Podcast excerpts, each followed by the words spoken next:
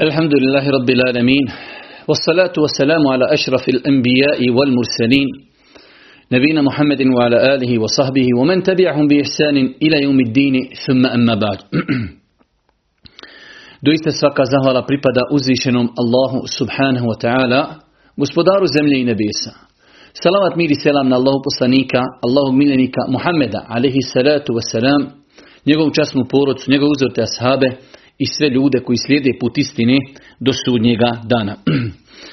Uvažna braćo i poštovani sestre, uvaženi gledatelji, kao što smo najavili, kao što smo obećali, mi od večeras, ako Bog da, počinjemo sa jednim novim projektom koji smo nazvali Zimska škola Islama.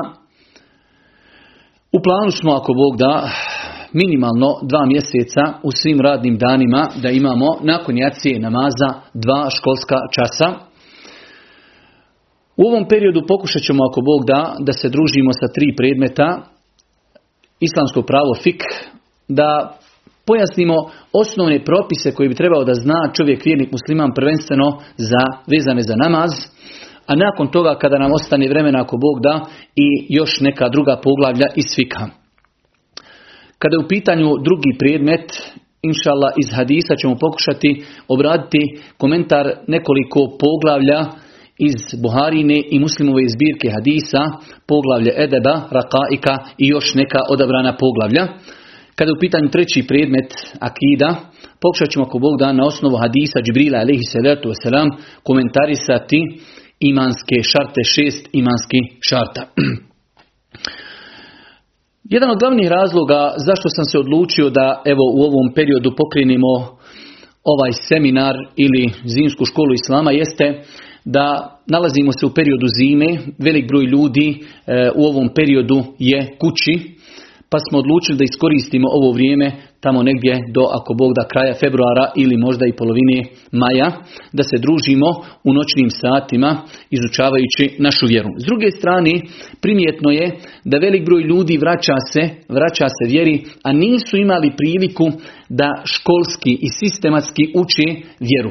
Pa ćemo vidjeti da ljudi poslušaju dosta nekih općih predavanja, ali jednostavno vjeru nisu učili sistematski, nisu učili školski, pa i mnogo osnovnih stvari iz vjeri nedostaje. Pa je to bio glavni razlog zašto sam se ja odlučio da u ovom periodu u zimi zaustavim sva svoja druga predavanja i da se ako Bog da fokusiramo samo na ovaj projekat da Znači svake večeri u radnim danima nakon jacije namaza imamo dva školska časa u kojima ćemo se družiti sa ova tri predmeta koja smo spomenuli.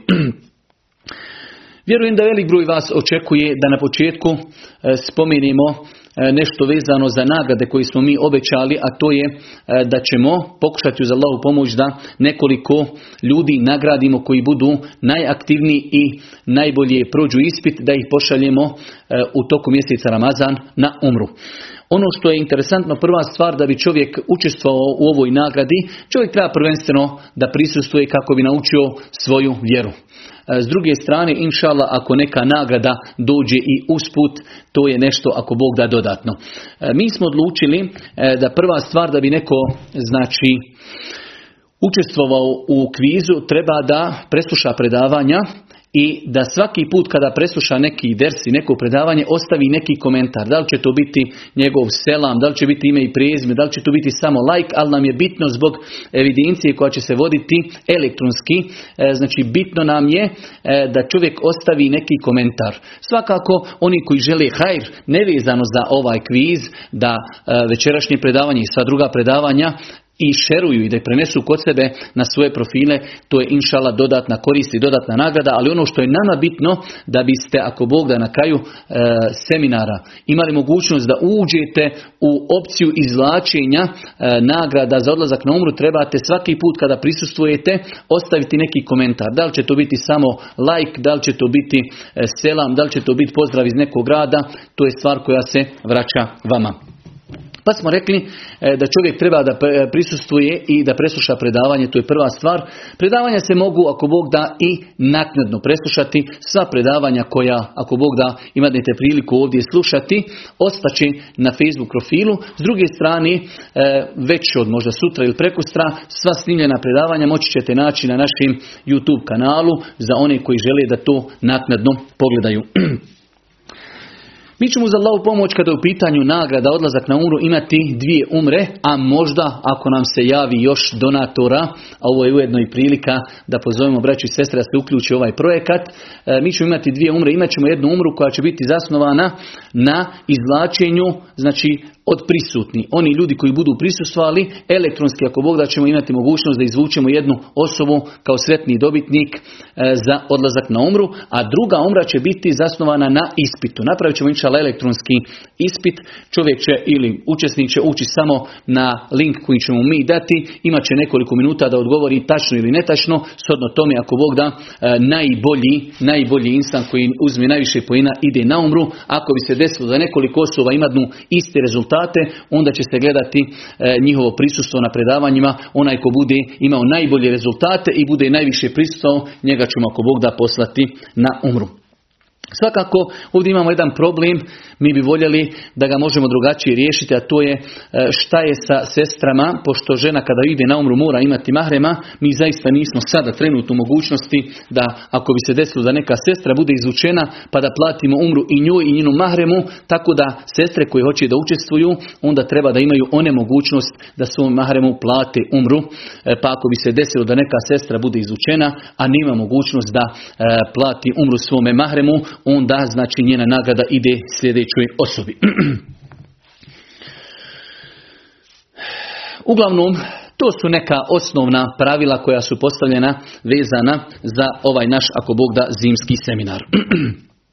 Na samom početku, braćo moja draga i ciljni sestre, smatram da nam je svima obaveza da se zahvalimo Allahu subhanahu wa ta'ala koji nam je omogućio e, da se na ovakav način družimo. Vi sjedite u svojim kućama, ja sjedim u svojoj kući u našem studiju i znači učimo Allahu subhanahu wa ta'ala vjeru. Nekada su ljudi prije ovih vremena putovali i stotine kilometara da bi se osnovnim propisima vjere podučili, a mi danas imamo mogućnost da uzmemo i znači jednim pritiskom dugmeta da pokrenimo predavanje, sjedimo u svojoj kući toplo i lijepo i da učimo Allahu subhanahu wa ta'ala vjeru, pa je ovo velika, velika blagodat uzvišnog Allahu subhanahu wa ta'ala da nam je omogućio da učimo svoju vjeru, a mi i sjedimo kod kuće. Nekada je nekim ljudima, e, ajde da kažemo, e, imaju razlog da ne odu negdje u džamiju ili u neki mejtev zato što su već u poznim godinama, možda ih je stid, ovo je izuzetna prilika da čovjek sjedi u svojoj kući i da nauči osnovne propise Allahovi subhanahu wa ta'ala pa je ovo velika blagodat na koju treba da budemo zahvalni uzvišenom Allahu subhanahu wa ta'ala.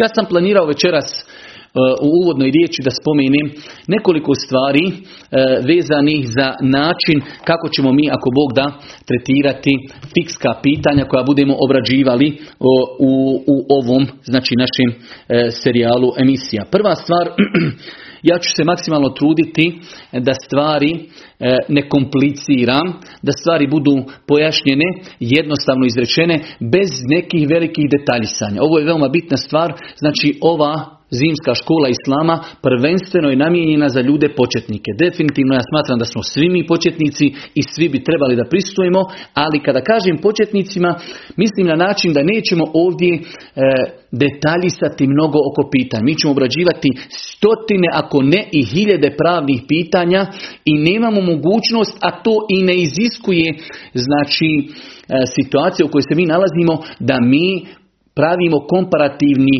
fik u pogledu određenih pitanja. Mi ćemo se ako Bog da držati pravila da pitanjima pristupamo na način da odabirimo jedno mišljenje i ponekada da za njega spomenemo i dokaz.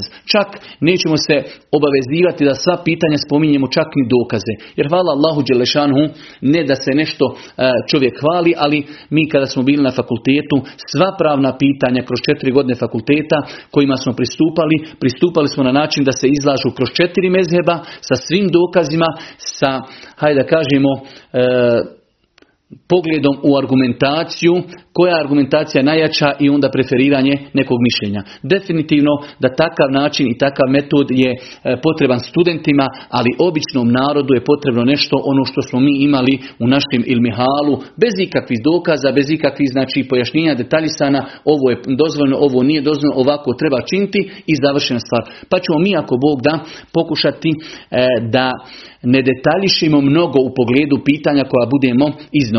Definitivno, u datom momentu kada postoje jaka razilaženja, mi ćemo spomenuti da postoji u tom pitanju jako razilaženje. Zašto?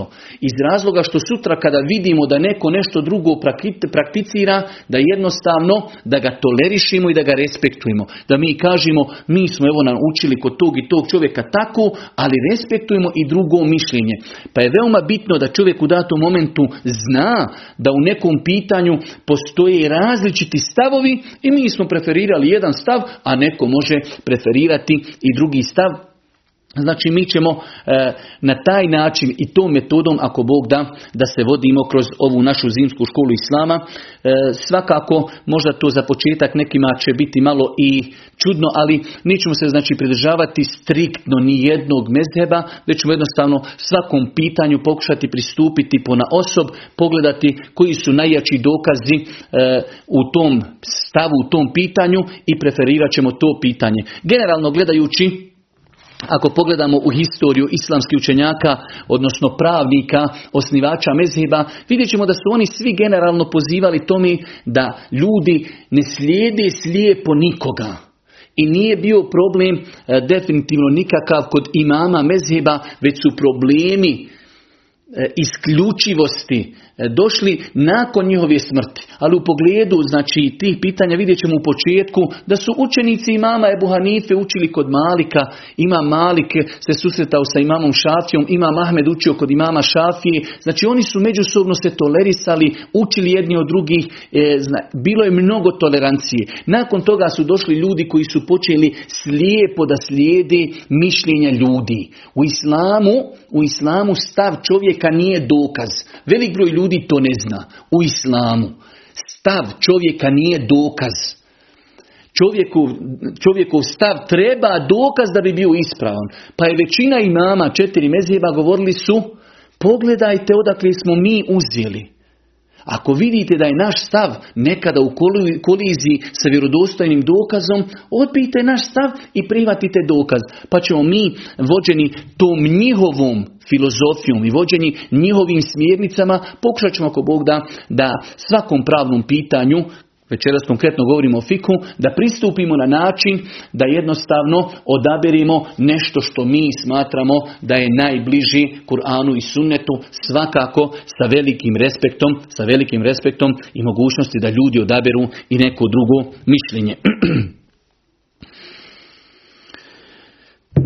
Nakon toga smatram na početku veoma bitno da spominimo određene razloge, a mi smo nedavno kada smo u čitaonici čitali knjigu Namaz stoka moga, govorili smo malo detaljno o tim pitanjima, ali možda se neko u početku, ko prvi put sluša nešto o islamu i začudi i kaže, a zašto mezhebi? Zar nam nije jedan Kur'an? Zar nam nije jedan poslanik? Zar nam nije jedan sunnet? Zašto postoji u islamu mezhebi? Kako je došlo da ljudi imaju različite stavove? Prva stvar, ono što je bitno spomenuti, jeste da Hvala uzvišom Allahu Đelešanu, imami mezheba u globalu nemaju razilaženja u pogledu akide, u pogledu vjerovanja. Njihova razilaženja su u fiku. A vidjet ćemo da u fiku postoji jedna velika elastičnost da čovjek određeni dokaze može razumjeti na različite načine i samim tim da to uzrokuje da ljudi odaberu e, različita mišljenja u pogledu istih pitanja.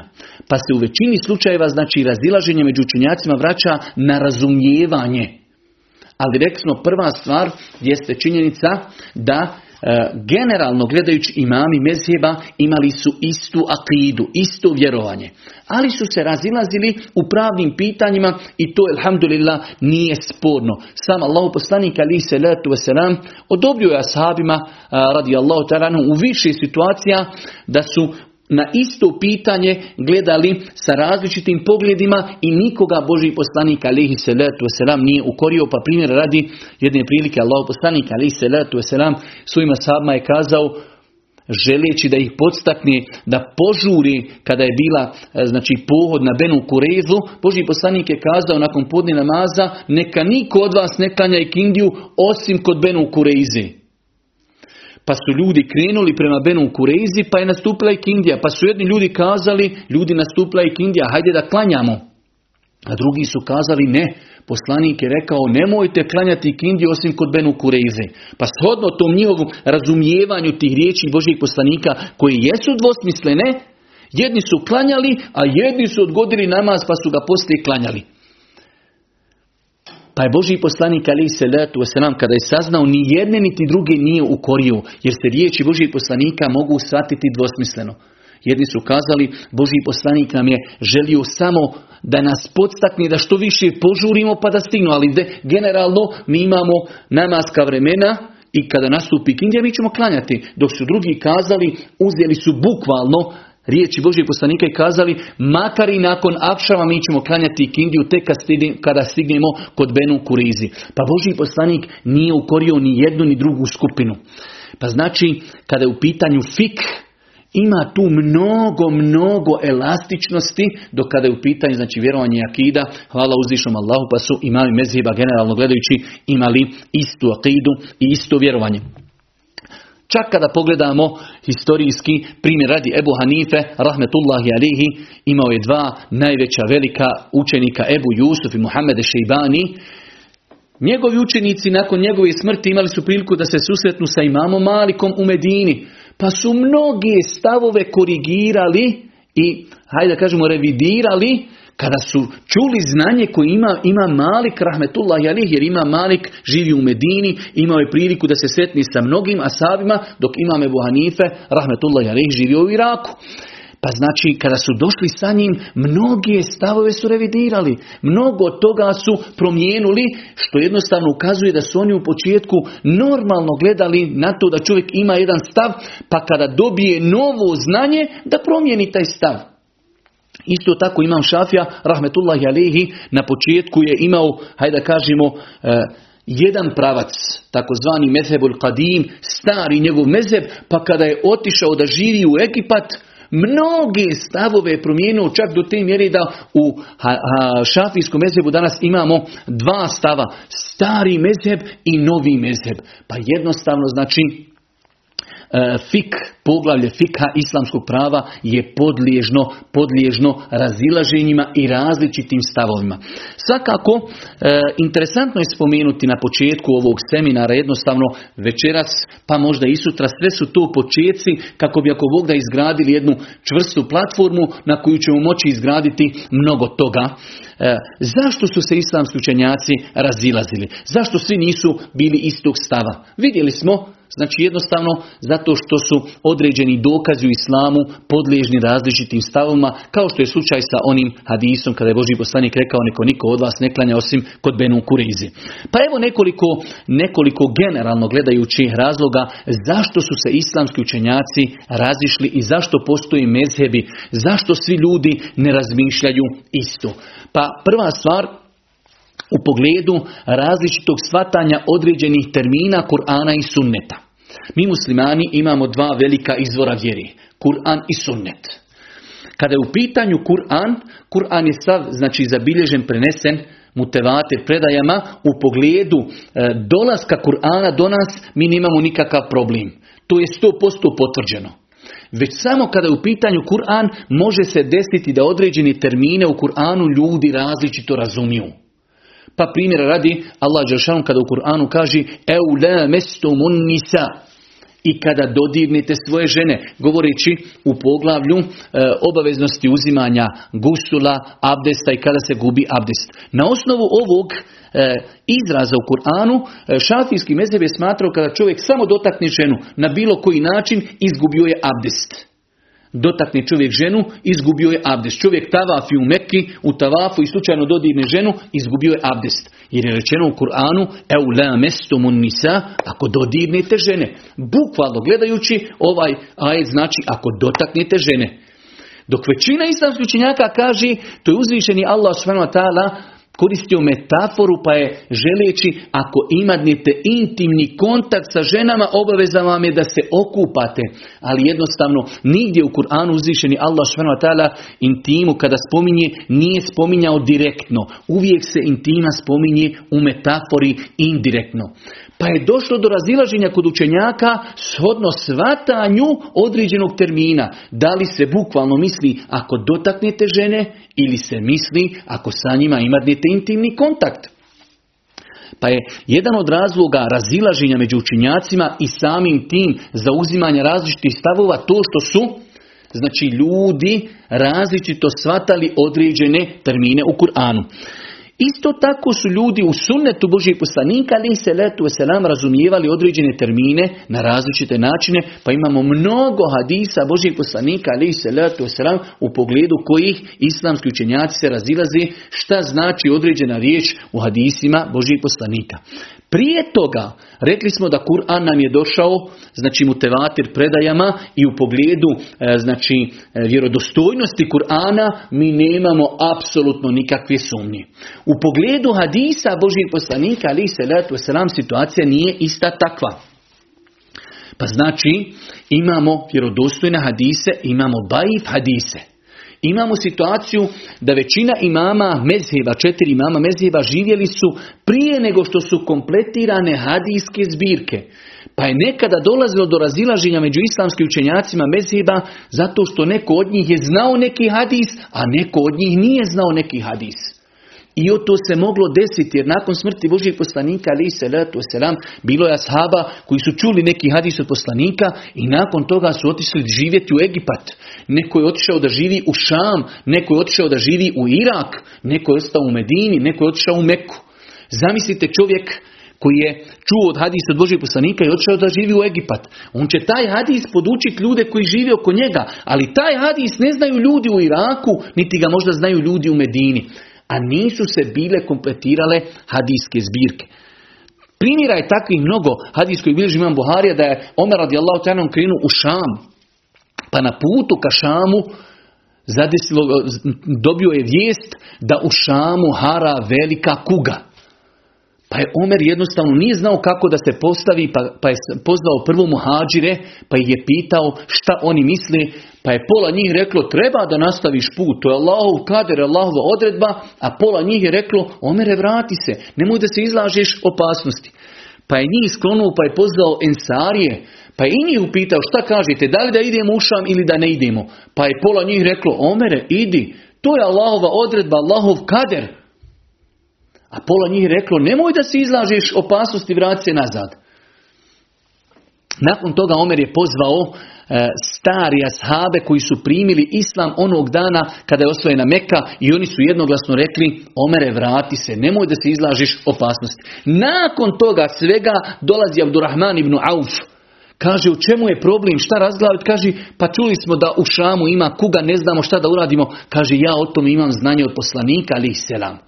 Gotovo. On će sada riješiti situaciju, ali vidimo da Omer koji je bio toliko blizak poslaniku nije znao za taj hadis. Pa kaže Abdurrahman ibn Auf, hadis bilježi Buharija, ja sam čuo Allah poslanika da kaže, kada čujete da u nekom mjestu ima kuga, a vi ste unutra tog mjesta, nemojte iz njega izlaziti. A ako vi ste izvan tog mjesta, nemojte dolaziti u to mjesto kako se kuga ne bi širila. Onaj koji unutra, nek se osloni na Allaha i neka ostane dole a onaj koji izvan neka ne ulazi, neka ne dovodi svoj život u pitanje. Pa je Omer zahvalio Allahu što se njegov stav koji je bio odlučio da će se vratiti nazad za Medinu, poklopio se sa hadisima Božih poslanika, ali se selam, ali ovo je samo jedan od mnogih primjera da nekada određena osoba zna neki hadis, a određena osoba ne zna. Pa se tako dešavalo imamima mezheba, da nekada neki od njih Čuje za neki hadis, a neko drugi ne čuje.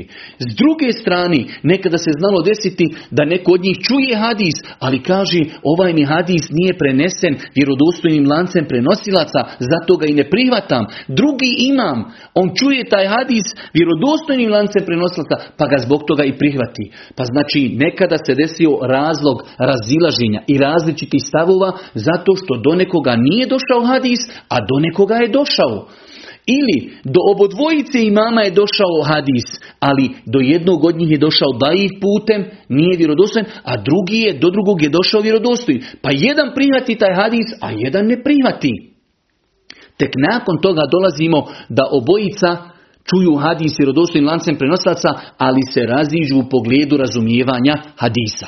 Da ne govorimo o jednoj velikoj podjeli među islamskim učenjacima, to je da li se e, haber ahad, Hadisi koji su preneseni od strane e, mali nekolicine ljudi, da li se oni mogu znači prihvatati ili ne mogu prihvatati jedno veliko, jedno veliko razilaženje među mezhebima. Ali ono što je nama interesantno e, da vidimo samo koliko je različitih načina zašto su isla, e, učenjaci islama i mezheba zauzimali različite stavove.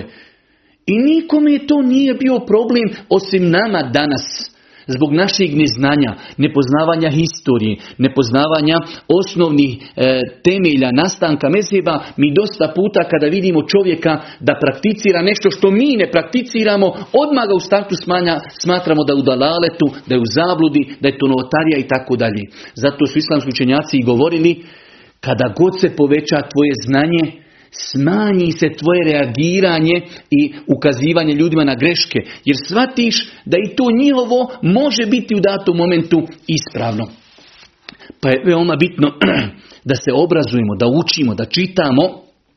I rekli smo, neznanje jedan od najvećih razloga, ono što vidimo danas na, na terenu, kada vidimo da dvojica ljudi uđu u džamiju i klanjaju istom gospodaru i okrenuli se prema istoj kibli i sve živo, i samo zato što jedan možda digao ruke ovako, a jedan ovako, jedan drugog preziru.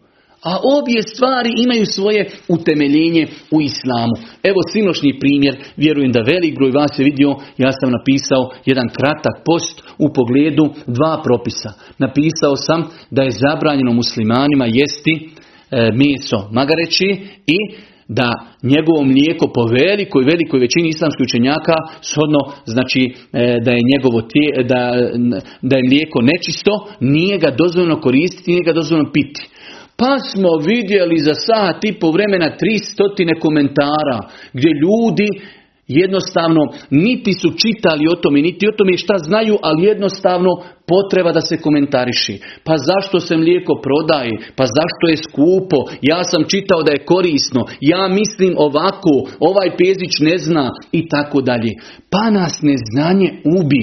Dosta puta glavni faktor e, netrepeljivosti među muslimanima jeste neznanje.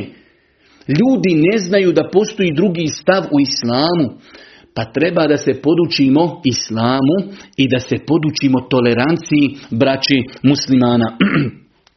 Isto tako, e, razilažen kod učenjaka nastalo je u pogledu nekada određeni hadis, ko što ćemo možda danas ili sutra govoriti kada budemo govorili u pogledu e, da li doticanje spolnog organa kvari abdest ili ne. Islamski učenjaci razilaze nekada da li je određeni hadis dokinut, derogiran ili ne. Pa jedan imam kaže ovaj hadis je dokinut, drugi kažu nije dokinut. I odmah samim tim odaberu dva potpuno različita stava. Jedni kažu da je dokinut, derogiran, drugi kažu nije. Ali ovo ja želim samo da naučimo večeras da kada je u pitanju fik, u fiku postoji velika širina za razilaženje. Imaju nek, u datom momentu stavovi koji nemaju nikakvo utemeljenje ni e, u, u, hajde da kažemo, izvorima vjeri. Ali nerijetko nam se dešava da smo grubi, da smo netolerantni prema ljudima koji ne praktikuju nešto što mi praktikujemo, a u osnovi to sve ima svoje utemeljenje u vjeri. Isto tako jedan veliki razlog, nakon što smo vidjeli e, ova dva razloga, različito razumijevanje sunneta, različito razumijevanje Kur'ana, e, odnosno iz druge strane e, kako je do kojeg imama došao hadis, isto tako temelji na kojima je izgrađen određen mezheb. Svaki mezheb ima svoje usule, ima svoje temelje. I shodno tome dolazi do razilaženja među e, e mezhebima islama, e, shodno e, kako je koji imam postavio temelje svoga mezheba. Isto tako dosta puta dolazi do razilaženja među učenjacima kada dođu dva argumenta koja su prividno, prividno kontradiktorna kada pokušaju kako pomiriti, kako pomiriti tu kontradiktornost, dosta puta se uzimaju različiti načini pomirivanja kontradiktornosti i samim time dolazi do različitih stavova. U svakom slučaju, braćo moja draga i cijeni sestre, e, ovo sam želio na početku večerašnjeg predavanja da spomenem iz razloga da jednostavno se naučimo da je prostor fika, prostor e, i mjesto gdje se može tolerisati različito i drugačije. Sama ova dva učenika imama Ebu Hanife, Ebu Jusuf i Mohamed Šeibani razišli su se sa svojim imamom Ebu Hanifom sigurno, sigurno u četvrtini mezheba. To su stotine pravnih pitanja, ako ne i više, možda i trećina mezheba, oni su zauzeli različit stav od svoga imama i nikada im to neko nije uzeo za zlo. Jednostavno slijedili su dokaz, slijedili su istinu. I zato nam se dešava da nekada možda imam mezheba kojeg mi slijedimo mezheb, možda je imao opravdanje kod Allaha, jer možda nije znao za hadis, možda nije čuo određen propis. Mi danas smo čuli taj hadis, ali mi dajemo prednost govoru imama nad govoru Božih poslanika, pa smo mi griješni, a on nije griješan. On nije znao taj dokaz i nije ga prihvatio. Mi smo čuli dokaz, ne želimo da prihvatimo samo iz razloga što je naš imam rekao nešto drugo. Imami mezheba nisu pozivali time. I vidimo da njihovi najveći učenici nisu razumjeli da se ima mezheba mora slijepo slijediti. Najveći primjer je Hanefijski mezheb u kojem dva ili tri učenja, učenika imama Ebu Hanife, imam Zufer, i imam Ebu Jusuf i Mohamed Šeibani razišli su se sa imamom Ebu Hanifom u stotinama i hiljadama pravnih pitanja i nikada niko to nije gledao pogledom, hajde da kažemo, prezira. Jednostavno ljudi su slijedili dokaz. Braćo moja draga i sestre, mi ćemo ako Bog da od večeras početi e, da, da obrađujemo najosnovnija pitanja iz fika. Velik broj braća i sestara možda i nema neku pristavu šta je to fik, odnosno e, šta obuhvata sve fik. Kada kažemo islamsko pravo imaju dvije velike podjele u islamskom pravu, a to je ibadeti, obredoslovlje i imamo muamelat, međuljudski odnosi. To je jedna velika podjela u fiku. Dio fika koji obrađuje ibadete. I imamo dio fika koji obrađuje međuljudske odnose. To je jedan, e, ajde da kažemo jedna podjela. Kada su u pitanju ibadeti, prvenstveno, skoro pa svi mezhebi prvo počinju da govori o namazu, zato što je namaz najbitniji temelj islama. Nakon toga zekijat, nakon toga post i nakon toga hađ. To je dio koji govori o ibadetima. Kada se govori o međuljudskim odnosima, tu postoji razno razni načini kako se redaju poglavlja, ali većinom se tu govori o kupoprodaji, govori se o braku, govori se o razvodu braka, govori se o izrani, govori se o zakljetama, govori se e, o kadiluku i tako dalje. Međuljudski odnosi kupoprodaja i sve vrste kupoprodaje, kamata i sve što je sve što obuhvat. Govori se o braku, govori se o razvodu braka, govori se o zakljetama, govori se o izrani i tako dalje. To su međuljudski odnosi.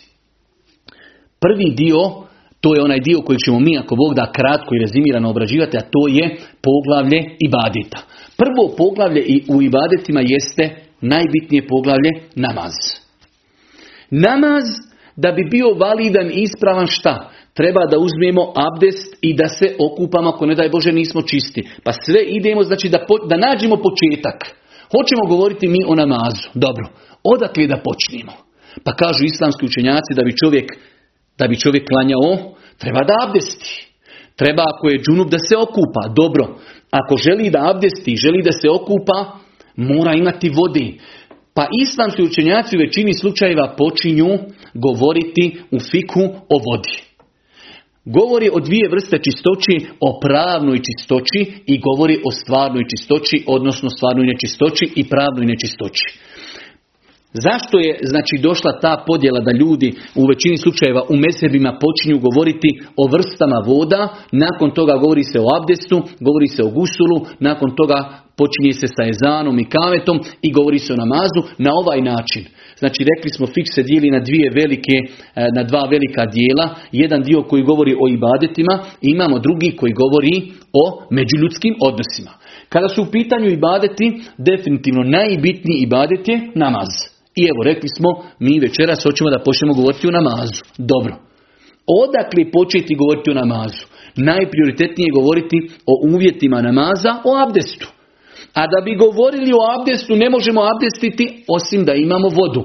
Pa je potrebno da čovjek vjernik, ako ništa u globalu poznaje šta je u islamu čisto, šta je nečisto, kako čovjek može očistiti nečistoću i kako može postići pravnu čistoću. Pa znači, ovo je samo da shvatimo način i razlog zašto počinjemo od vodi.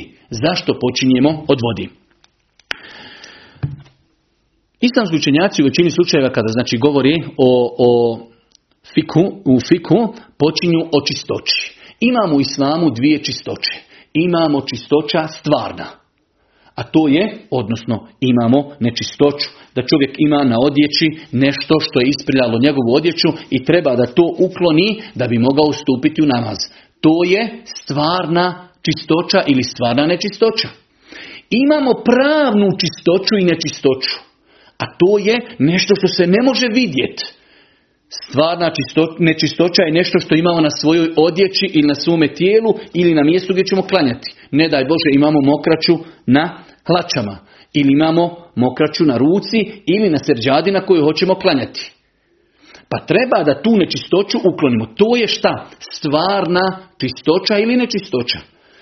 Imamo pravna čistoća i nečistoća, a to je nešto što imamo pri sebi što nas sprečava da obavimo namaz. Vi sada kad vidite čovjeka na ulici ne znate ko je pod abdestom, ko nije. Osim da ga upitate, gospodine ste li vi pod abdestom ili niste? Jer to ne piše na čelu i ne vidi se. To je nešto što imamo mi u sebi, a što se ne vidi. Pa čovjek može biti stvarno čist, stvarno, nema nečistoći, ali pravno nečist. Ne može klanjati, nije uzeo abdest. Pa je abdest pravna čistoća, a otklanjanje nečistoći sa tijela ili, ili našeg tijela ili naše odjeće ili mjesta ćemo klanjati, to je stvarna čistoća, odnosno uklanjanje nečistoći. Kada u pitanju stvarna čistoća, ona se vezuje, za rekli smo, za tijelo, ovo je veoma bitno da zapamtimo. Stvarna čistoća se vezuje za naše tijelo, može nam tijelo biti uprljano nekim neđasetom za našu odjeću i vezuje se za mjesto gdje ćemo klanjati. A kada je u pitanju pravna čistoća, ona se vezuje znači za naše tijelo samo. Pravna nečistoća ili čistoća se vezuje za tijelo, ona se može biti mala nečistoća gdje treba samo da uzmemo abdest, može biti velika nečistoća gdje može, treba da uzmemo gusul. Pa se pravna čistoća postiže na tri načina. Gusulom, abdestom ili ako nemamo vode, ne možemo abdest, ne možemo se okupati, postižemo je tejebomom. Nadam se ako Bog da malo, malo samo koncentracije, da ako Bog da ove stvari pokušamo poredati na ispravne temelje. Imamo znači dvije vrste čistoći ili nečistoći, stvarnu, ono što vidimo na svome tijelu, na svojoj odjeći ili na mjestu gdje klanjamo i pravna koja se ne vidi, a koja nas sprečava, ne možemo, ne možemo stupiti u namaz dok je ne postignemo, a to je abdest ili gusul ili tejemum, a to je nešto što se ne vidi, samo se vezuje za naše tijelo. Dobro.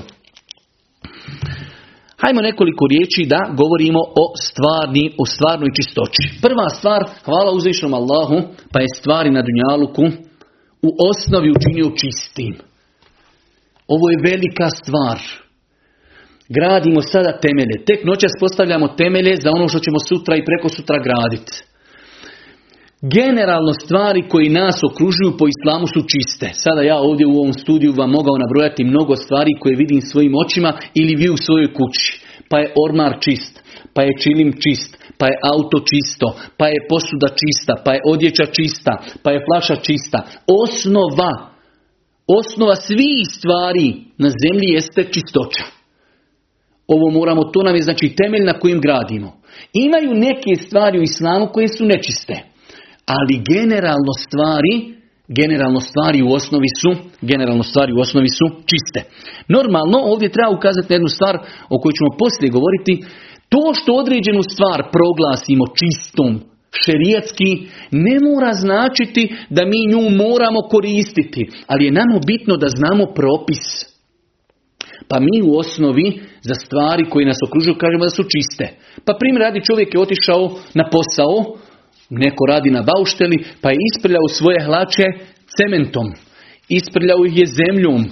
Isprljao ih je možda naftom, benzinom, polio je vodom. Sve te stvari u islamu su čiste. Sada, da li će čovjek skinuti hlače, da li će čovjek obući druge hlače prilikom namaza, to je nešto drugo. Ali mi govorimo taj čovjek ako bi imao potrebu da klanja u hlačama na kojima ima cementa ili ima zemlji ili ima e, a, posutog možda e, benzina ili svakako sam se ne približava vatri, ali posutog možda dizela, nečega, nafti, on može tako klanjati. Zašto? Jer je osnova u stvarima koji nas okružuju čistoća. I ovo nam treba mnogo u životu. Velik broj ljudi ostavlja svoj namaz na poslu ili negdje kada putuje ili negdje kada je na nekom izletu zato što ne zna gdje može klanjati. Na svakom dijelu zemlje čovjek može klanjati. Pa dobro dođe šetan i kaže možda je tu neko prije 15 godina vršio nuždu. Možda, ali je osnova da je to čisto, a da je izvršio nuždu koliko kiša je palo i kiša je to očistila i oprala. Pa nam je veoma bitno da poznajemo šta je u islamu čisto, pa ga ne moramo se čuvati, i šta je nečisto, pa ga se moramo čuvati.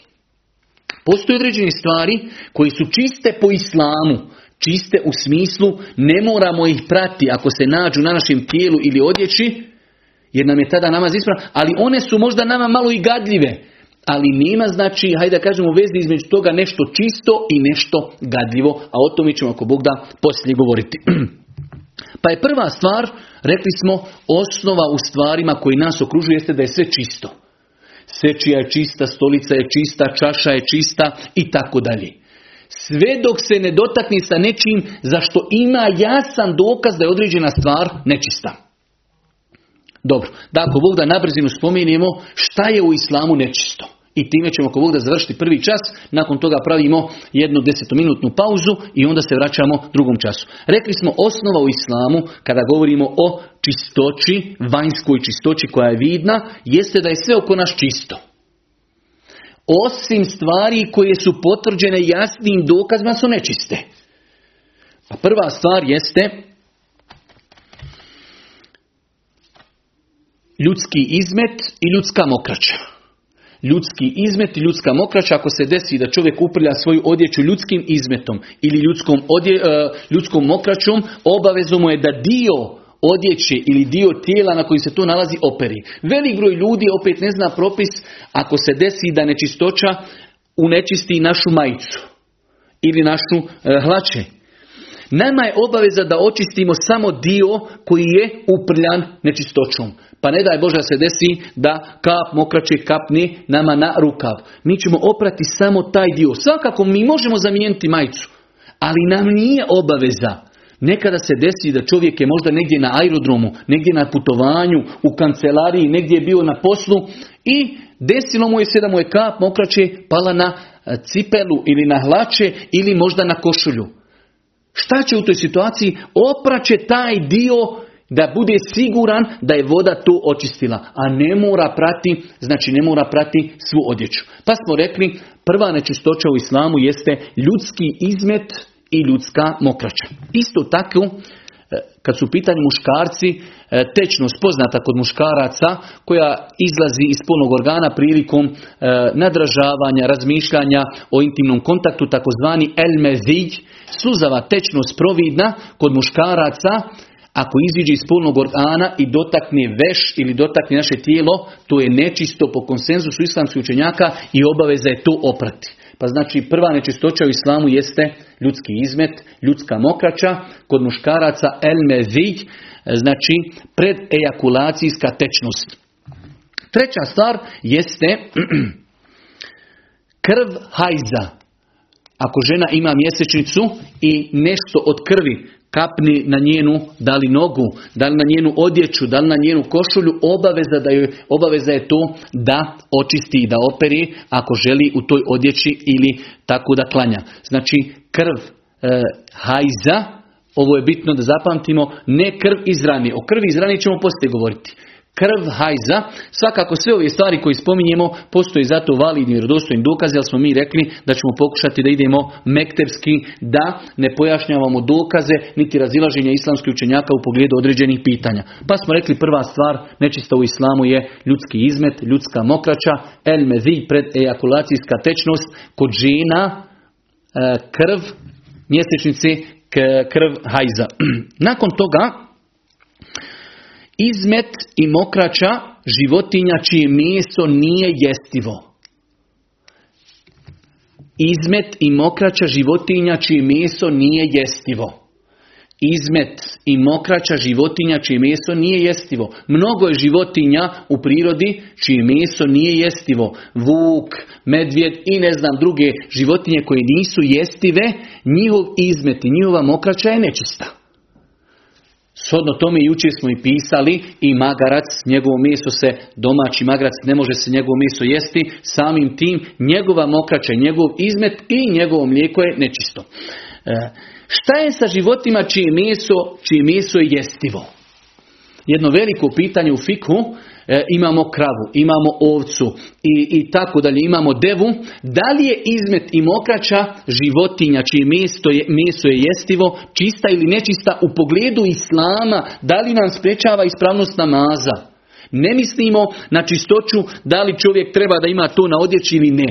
Da se desi, čovjek je primjer radi čuva ovce i isprljala mu se odjeća od e, izmet ovaca i da li može u njoj klanjati.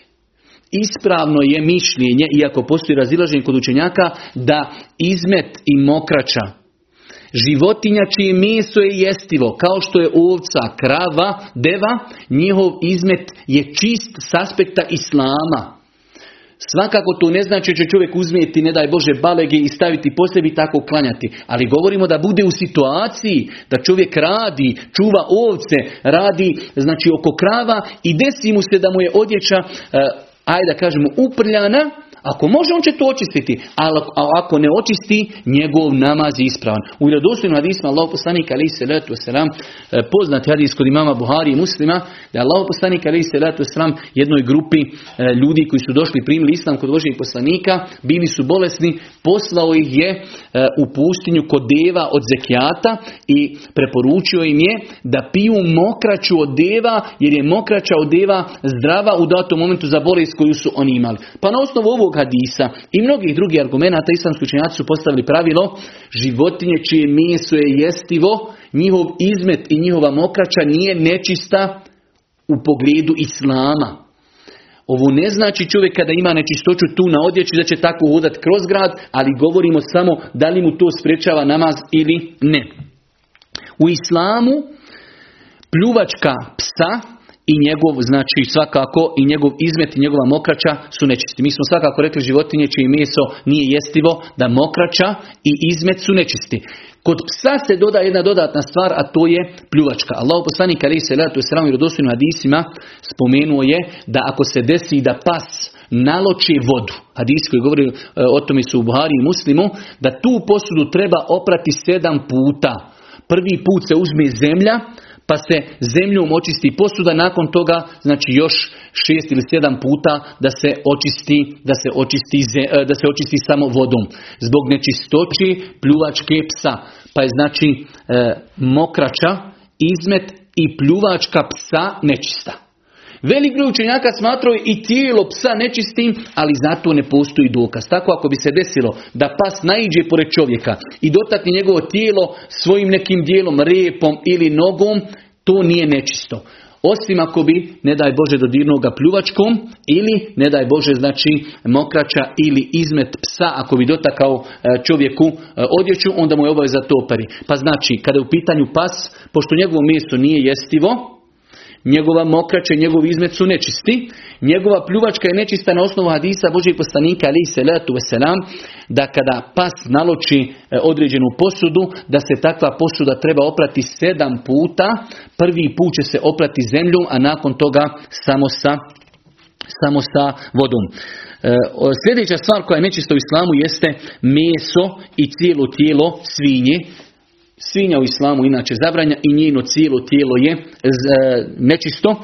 Mrljina Mrljina je nečista u islamu kada imamo životinju koja nije šerijetski zaklana, ona je mrljina, leš, lešina i ona je nečista. Vidjet ćemo poslije da se koža od e, mrljine, životinje, koja se može zaklati da se jedi, ona se može očistiti štavljenjem. Koža od životinji čije meso je jestivo, može se, može se ona znači očistiti štavljenjem. Imamo za kraj da malo e, spomenemo nekoliko škakljivih pitanja i time završavamo ovaj naš prvi čas, a to je propis, propis sperme u islamu, postoji jako razilažen kod islamskih učenjaka da li je sperma čista ili nečista u smislu ako kapne na odjeću da li je moramo očistiti ili ne. Tačno je mišljenje inša Allah iznila da sperma nije nečista, da je čista. Što znači ako bi se desilo čovjek ima spermu na odjeći, inša Allah ako bi tako klanjao njegov namaz bi bio ispravan, a rekli smo postoji jako razilažen kod islamskih učenjaka u pogledu spermi. Isto tako alkohol alkohol, on je zabranjen za piti. I velik broj učenjaka je povezao zabranu pijenja sa nečistoćom, a ne postoji dokaz. Ne postoji jasan dokaz koji kazuje da je alkohol nečist. Velik broj učenjaka je smatrao da je alkohol nečist. Ali ne postoji dokaz, čak što više postoje jasni dokazi da alkohol je čist. Čist, znači ako bi se desio da ukapa našu odjeću, možemo u tome klanjati. Pa je razlika, alkohol je zabranjen za piti, ali inšala biznila je čist za dotakiti. Pa znači rekli smo sperma je inšala čista, a postoji jako razilaženje. Alkohol, kod velikog broja učenjaka smatrali su da alkohol nečist, ali mi kažemo postoje dokazi da je alkohol zabranjen za piti. Ne postoje jasni dokaz da je alkohol nečist. Što znači, ako bi se desilo da alkohol e, ukapa našu odjeću, naša odjeća inšala i dalje čista. I zadnja stvar, odnosno predzadnja krv čovjeka koja ističe iz rani. Velik broj učenjaka smatraju da takva krv je nečista. Ali s druge strane, ako pogledamo, ne postoje dokazi da je krv nečista. Rekli smo sve stvari oko nas su čiste. Kako da čovjek bude čist, a u njegovim venama kola krv koja je nečista. Pa je inšala bizna i ovdje tačno da ljudska krv koja se nalazi u venama je čista. Ljudska krv kada iziđe na ranu je čista. Sahabi su znali biti u džihadu i tako u ranama koje su tekle i krvale tako su klanjali. Pa znači krv je također čista, iako moramo znati, nemoj da se iznenadimo kada neko dođe i kaže krv je nečista. Dobro, ima u islamu stav i to je ogromna većina islamskih učenjaka smatrala da je krv nečista, ali mi kažemo argumenti ne postoji jasan jasan argument i vjerodostojan koji potvrđuje da je krv nečista. Krv iz rani, ljudska krv, znači inšala biznila je čista i zadnja stvar ako se desilo čovjek povrati, pa ona tečnost e, koja iziđe, da li je čista ili nečista?